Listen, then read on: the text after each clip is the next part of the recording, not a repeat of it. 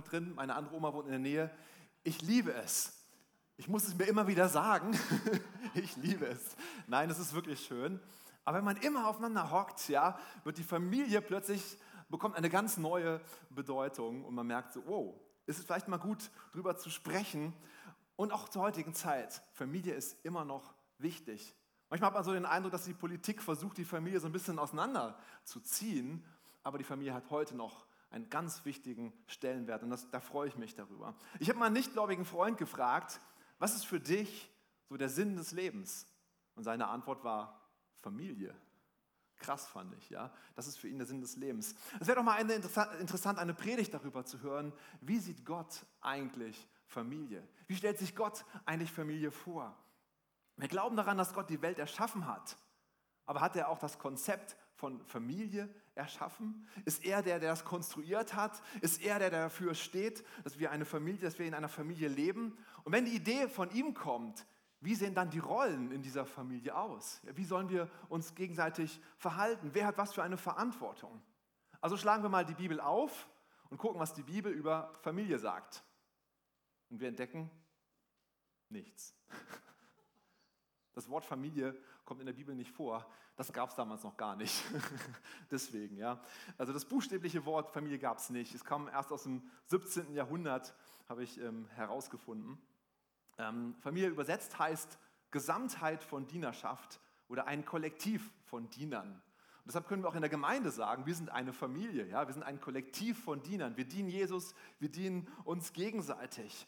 Ähm, aber aus der Bibel können wir dann nichts über Familie erfahren. Natürlich, ganz, ganz viel.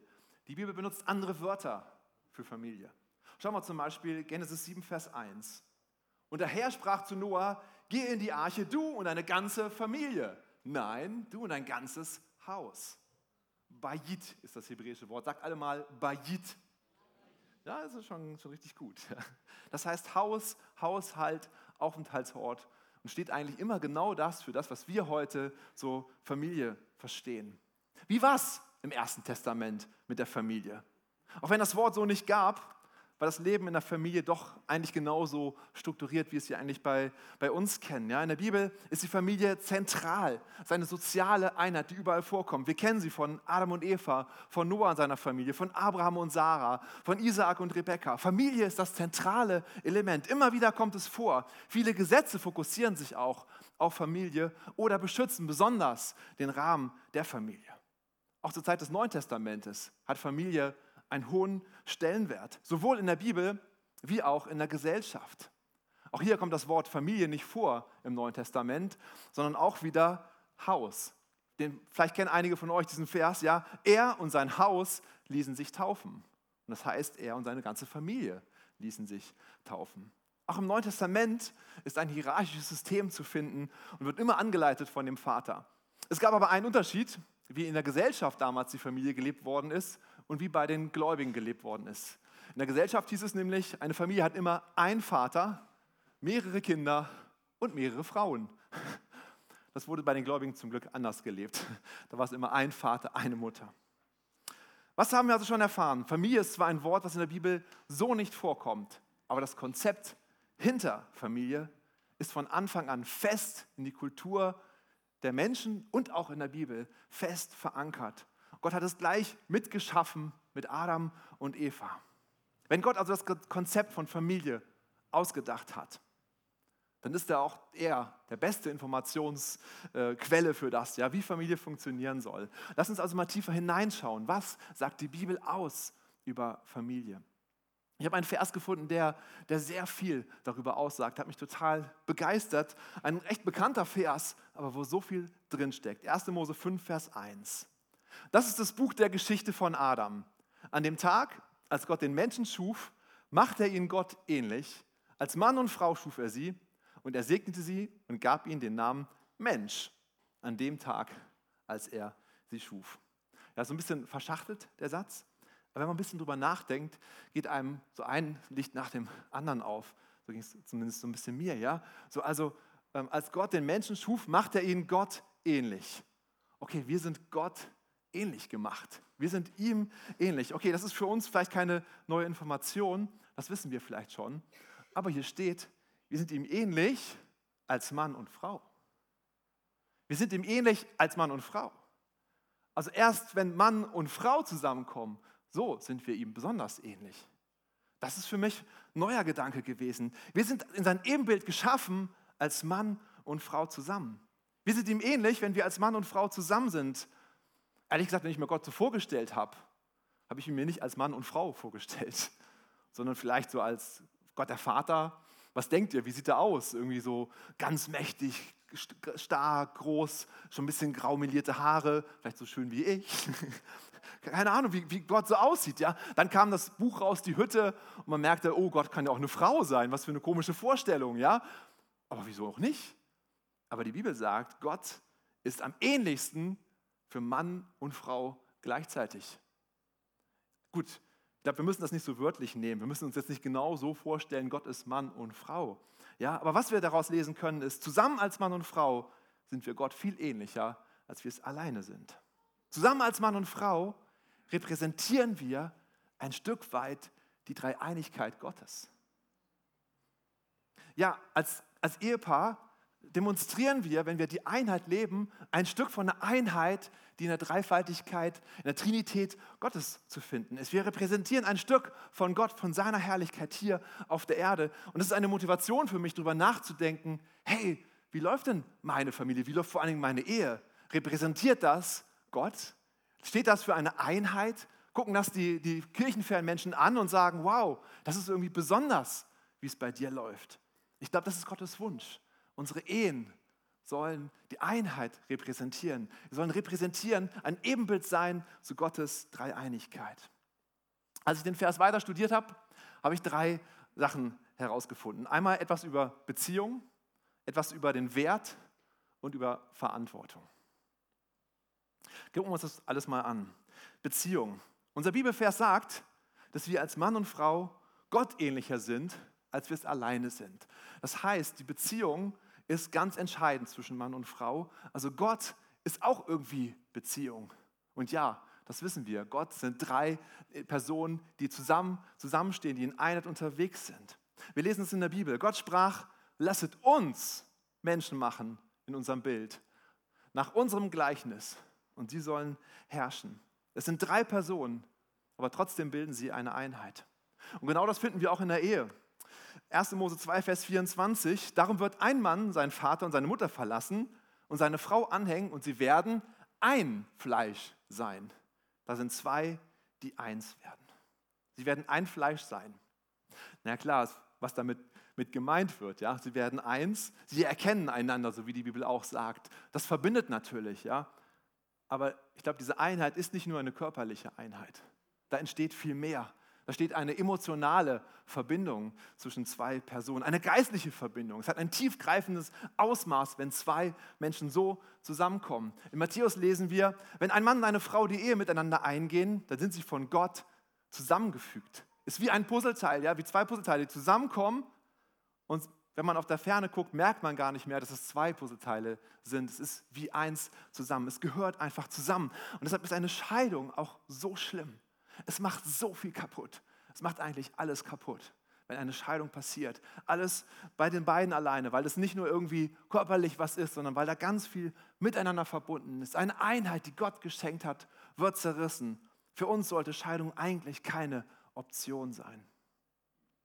Wenn die Ehe also ein Abbild ist der Dreieinigkeit Gottes, habe ich mir immer eine Frage gestellt. Ja, wieso sind wir dann nicht drei Personen in einer Ehe, wie Gott auch?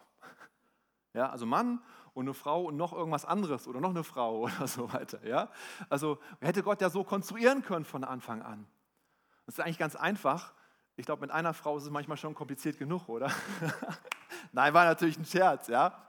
Ich glaube, der, der Grund ist eigentlich, eine etwas ernsthaftere Antwort ist, ich glaube, es ist natürlich ein Bild füreinander. Es ist nicht eins zu eins zu übertragen. Und ich glaube, so können wir auch in dieses Bild der Ehe die Kinder mit hineinnehmen.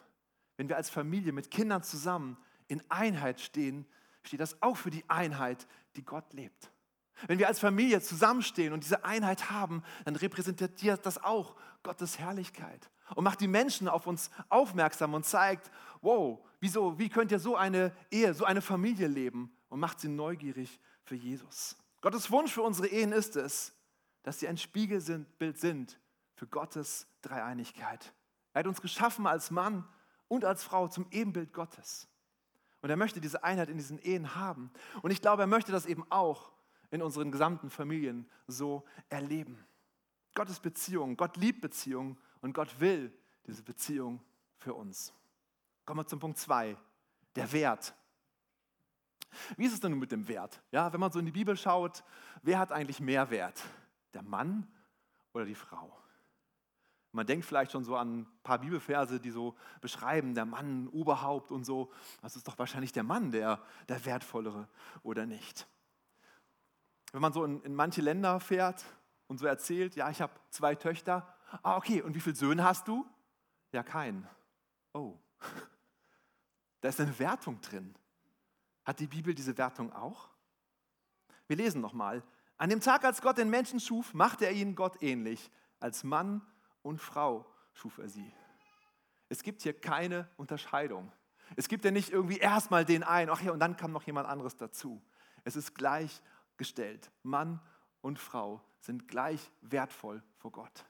Ich glaube, es ist ganz wichtig, dass wir das begreifen. Es gibt keine Wertung, dass man sagen kann, der eine oder der andere ist mehr wert vor Gott. Ja? Wenn wir nur gläubige Männer hätten, es würde doch fehlen etwas an der Schönheit Gottes.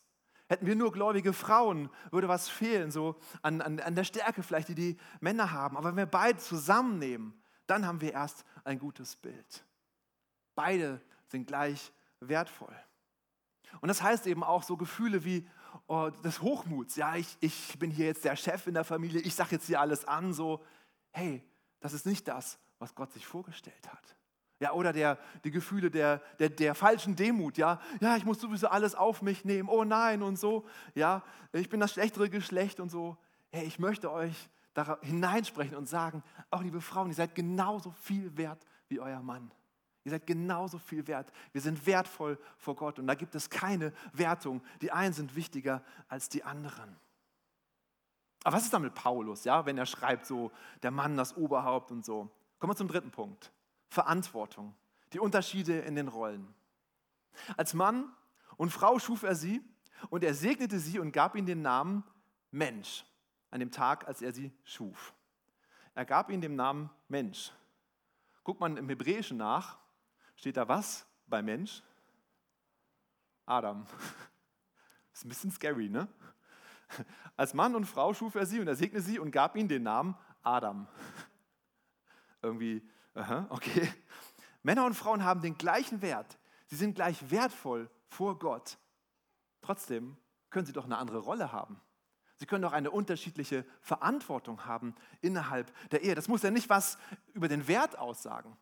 In unserer Gesellschaft ist das anders. Ja, wenn wir in einer Firma arbeiten und wir machen einen guten Job und dann steigen wir irgendwann auf, eine höhere Position, was passiert? Wir kriegen mehr Geld. Kriege ich mehr Geld, fühle ich mich doch automatisch wertvoller, oder nicht? Das ist fest in unserer Gesellschaft so verankert, dass wir denken, mehr Verantwortung, ich bin wertvoller. Aber die Bibel sieht das überhaupt gar nicht so. Wir haben den gleichen Wert als Mann und Frau. Trotzdem gibt es unterschiedliche Verantwortung in der Ehe. In Gottes Reich ist das anders. Zum Beispiel das Gleichnis. Ja? Einer hat zwei Talente, macht daraus wieder zwei Talente. Einer hat fünf Talente, macht daraus fünf Talente. Was wird hinterher gesagt? Genau die gleichen Wörter werden den beiden gesagt. Sie sind gleich wert obwohl der eine nur zwei, der andere fünf rausgeholt hat. Es kommt nicht auf die Verantwortung an, es kommt nicht darauf, was wir umsetzen. Wir sind gleich wert. Was ist dann die Rolle des Mannes und die der Frau? Paulus sagt uns ganz klar, ich will aber, dass ihr wisst, dass Christus das Haupt jedes, jeden Mannes ist, der Mann aber das Haupt der Frau, Gott aber das Haupt des Christus. Wir nehmen also schon hier einen Rollenunterschied wahr. Der Ehemann hat Autorität über die Ehefrau bekommen obwohl sie in der Person gleich wertvoll ist.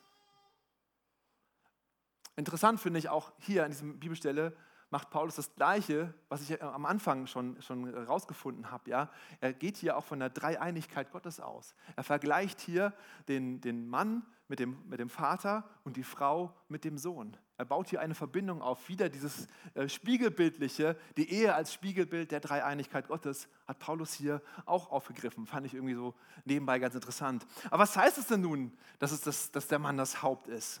Paulus beschreibt es noch mehr in Epheser 5, Vers 22. Ihr Frauen, ordnet euch euren eigenen Männern unter. Alle Männer sagen mal, ordne euch unter. Nein. Ihr Frauen, ordnet euch euren eigenen Männern unter als den Herrn, denn der Mann ist das Haupt der Frau.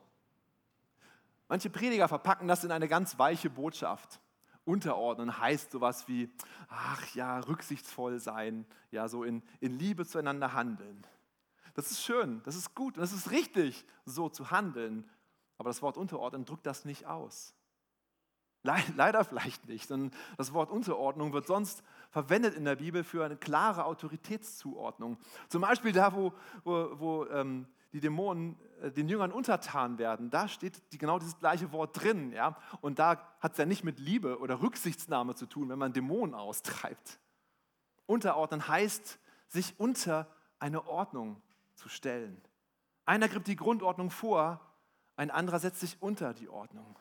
Das heißt, es ist eine Verantwortung für den, der diesen Schirm aufspannt. Und es ist eine andere Person, die sich unter den Schirm runterstellen kann und was bekommt? Schutz bekommt. Schutz von diesem Schirm. Also ein wunderschönes Zusammenspiel eigentlich. Einer übernimmt die Verantwortung und der andere kann unter diese Verantwortung runtergehen und darf unter diesen Schirm Schutz bekommen. Wie leben wir das? Ja, wenn unsere Ehen ein Ebenbild sind für Gottes Dreieinigkeit, können wir einfach mal schauen, wie hat Jesus das gemacht? Wie hat er sich unter den Vater untergeordnet? Und wir lesen ganz viel, dass er wer viel Zeit mit ihm verbracht hat. Er hat die Nächte mit Gott verbracht und gebetet. Er hat das getan, was der Vater wollte, aber der Vater liebte den Sohn. So steht es auch ausdrücklich in der Bibel. Der Vater liebte den Sohn. Und der Vater hat nichts irgendwie von Jesus gewollt, wo Jesus nicht bereit zu war. Sondern es war alles eine Harmonie, eine Einheit. Und so sehe ich es auch in der Ehe. Wie leben Janine und ich das? So diese, diese Unterordnung und so weiter. Hey, so das ist nicht so das, das Thema in unserem Alltag, dass wir jeden Morgen sagen, heute ist wieder ein wichtiger Tag, du hast dich unterzuordnen oder sowas.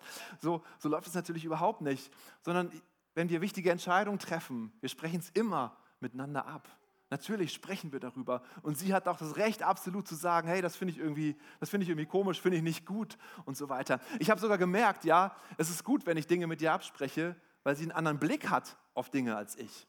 Ja, ich bin als Mann eher so zielorientiert. Ich sehe das Ziel da hinten und dann ich, will ich alles möglich machen, um dahin zu kommen. Und sie sieht eher das Ganze und sagt so, oh, wenn du das erreichen möchtest, denk doch mal hier und denk doch mal da und so. Und erstmal findet man das blöd, ja, so, was soll das alles? Aber eigentlich hat sie recht. Und deshalb ist es so gut, zusammen diese Entscheidung zu treffen, zusammenzustehen. Sie hat mehr den Rundumblick, ich bin eher so mehr der Zielorientierte. Nur wenn es natürlich hart auf hart kommen sollte, oder wenn ich merke, es geht uns irgendwie nicht gut, dann bin ich dran. Dann bin ich als Mann gefragt. Hey, liebe Männer, ihr seid als Mann gefragt, wenn es so aussieht. Wenn du merkst, hier läuft was nicht gut in unserer Ehe. Hier läuft was nicht gut in unserer Familie. Der Mann ist gefragt.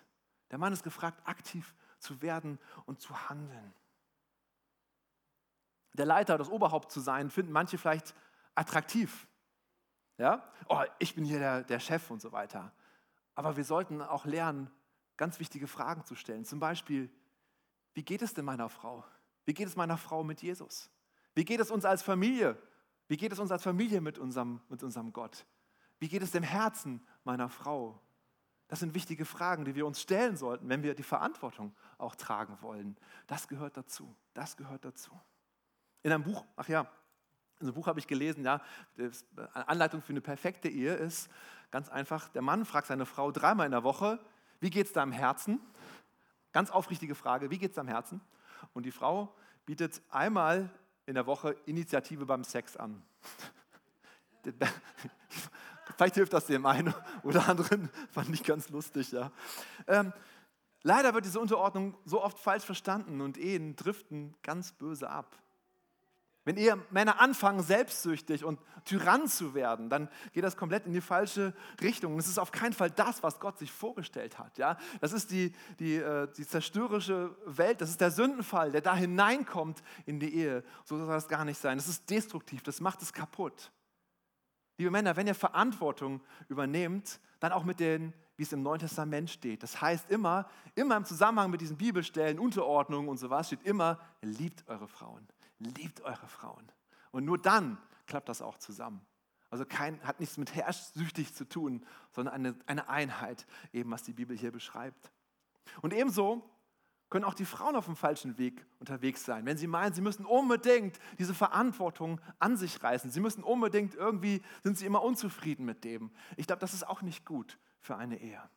Und dann kann man auch noch von der anderen Seite vom Pferd fallen. Und ehrlich, so in den Gesprächen, die ich immer wieder so geführt habe, in meinem Leben so als, als Pastor, sind schon ein paar Jahre, merke ich, das kommt schon fast öfter vor. Und zwar diese Passivität, dieses Reaktive, wo Männer irgendwie abgeschaltet haben und sagen so, ach, so ich, ich, ich mache einfach nichts so, einfach, einfach, lass einfach laufen. So. Und dann kommt die Frau und sagt irgendwas, ja, ja, mach doch. Und dann kommt hinterher vielleicht sogar die Frau mit irgendwelchen Ideen, die gar nicht gut sind, wo man weiß, eigentlich müsste ich hier, aber ach, ist egal, mache einfach so. Das ist so schwierig, das ist so ungesund. Wenn wir als Männer nicht unsere Verantwortung wahrnehmen, wenn wir Waschlappen, wenn wir Warmduscher geworden sind, ey, das geht gar nicht, ja. Das geht einfach nicht. Und was passiert dann? Dann werden wir als Männer so einfach nur Sofasitzer und lassen einfach alles äh, laufen und wir schalten dann irgendwann emotional ab. Ich möchte euch davor bewahren, ja. Ich möchte euch davor bewahren, dass wir nicht dahin kommen. Auch eine, eine Frau kann passiv werden und überhaupt nicht so als Gegenpart zum Mann dabei sein. Es ist auch gut, als Frau mal zu sagen, hey, diese Entscheidung, ist das wirklich gut?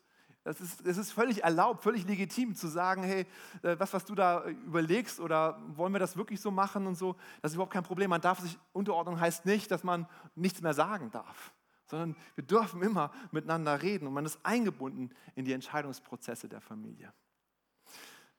Liebe Freunde, ich will hier überhaupt keinen zurechtweisen, ich will jetzt nicht gucken, hier, wie sieht es bei euch aus, was sollen wir hier machen und so, sondern was ich möchte, ist, ich möchte das Bild hier aufmalen, was die Bibel beschreibt. Ich glaube, Gott hat die Familie, hat uns geschaffen, hat die, das Ehepaar geschaffen und deshalb weiß auch Gott, wie es am besten ist, wie es am besten funktioniert. Deshalb möchte ich euch ermutigen, nach diesem Vorbild der Bibel die Ehe zu führen. Weil das, glaube ich, gut ist, weil es gesund ist. Ich habe mit, meiner, mit meiner, meiner Frau bin ich jetzt 18 Jahre verheiratet. Ich habe es immer wieder versucht und ich kann es nur, nur empfehlen, danach zu leben. 18 Jahre ist ja immerhin immer schon ein bisschen Erfahrung, die wir gesammelt haben. Also, liebe Männer, von einer Skala von 1 bis 10. Wie geht es euch als Ehepaar? Wie geht es euch als Familie? Ist es Zeit zu handeln? Ist es Zeit, irgendwas zu verändern? Ist es Zeit, mal sich in eine Familiensitzung zu machen und zu sagen, hey, ihr habt das gehört, ich glaube, wir sollten uns hinsetzen und was verändern. Liebe Frauen, wie geht es euch in eurer Ehe? Möchte euch ermutigen, unterordnen heißt nicht, den Mund zuzumachen und nichts zu sagen, sondern es heißt in Liebe, das anzusprechen, was vielleicht auch nicht so gut läuft. Und wieder neu anzufangen, was aufzubauen, wieder neu zu, durchzustarten, wieder neue Hoffnung zu haben, aktiv zu werden und proaktiv diese, diese Ehe wieder zu gestalten. La Familia. Ich dachte, wir sprechen über Familie, jetzt sprechen wir nur über Mann und Frau. Hey, das ist das Zentrum der Familie, ja, der Vater und die Mutter. Daran hängt alles. Wenn diese Ehe auseinandergeht, dann zerspringt die ganze Familie in, in, in viele tausend Stücke. Es ist so wichtig, dass wir damit anfangen. Wir werden die nächsten Sonntage andere Aspekte beleuchten. Nächste Woche gucken wir auf die Rolle von Opa und Oma. Auch da steht was in der Bibel zu. Wir gucken auf die Rolle der Kinder. Auch da sagt die Bibel einiges zu. Ja, und wir werden noch weitere Wochen damit beschäftigen, so, weil jeder hat irgendwie eine Familie. Jeder ist in irgendeiner Familie groß geworden. Das ist ein wichtiges Thema, gerade auch in unserer Zeit. Also lass uns da weiter hineinschauen. Was waren die drei Punkte nochmal? Das erste war Beziehung. Gott lebt von sich aus in Beziehung. Gott ist Beziehung. Unsere Ehe, unsere Familie ist ein Spiegelbild von der Dreieinigkeit Gottes. Und wie schön wäre das, wenn unsere Ehe, unsere Familie das wirklich auch widerspiegelt und dass es für andere sichtbar ist, wie wir, wie die Herrlichkeit Gottes auch bei uns zu Hause ist. Das zweite ist der Wert. Wir sind gleich viel wert. Liebe Männer, achtet euch nicht für wertvoller an. Liebe Frauen, achtet euch nicht als gering an, nicht geringer als die Männer. Wir sind gleich wert vor Gott. Und das dritte ist, wir haben eine unterschiedliche Rolle in dieser Ehe. So beschreibt es die Bibel. Der Mann ist das Haupt Aber der Mann hat auch die Aufgabe, die Verantwortung zu übernehmen, seine Frau zu lieben. Und so zusammen kann es eine wunderbare, wunderbare, schöne Einheit werden und für die ganze Familie was Gutes tun. Yes, ich bin gespannt, was die Predigtreihe bewegen wird. Ich möchte euch wirklich ermutigen, dabei zu bleiben bis zum Ende und das, das Ganze mitzunehmen. Ich glaube, es kann was aufrütteln bei uns in der Gemeinde. Ja, wir haben so als, als Wert Familie draufgeschrieben. Wir sind eine Gemeinde, wo es viele Familien gibt. Und so ist es wichtig, sich damit zu beschäftigen. Auch als, als Gemeinde, wie können wir eine große Familie sein?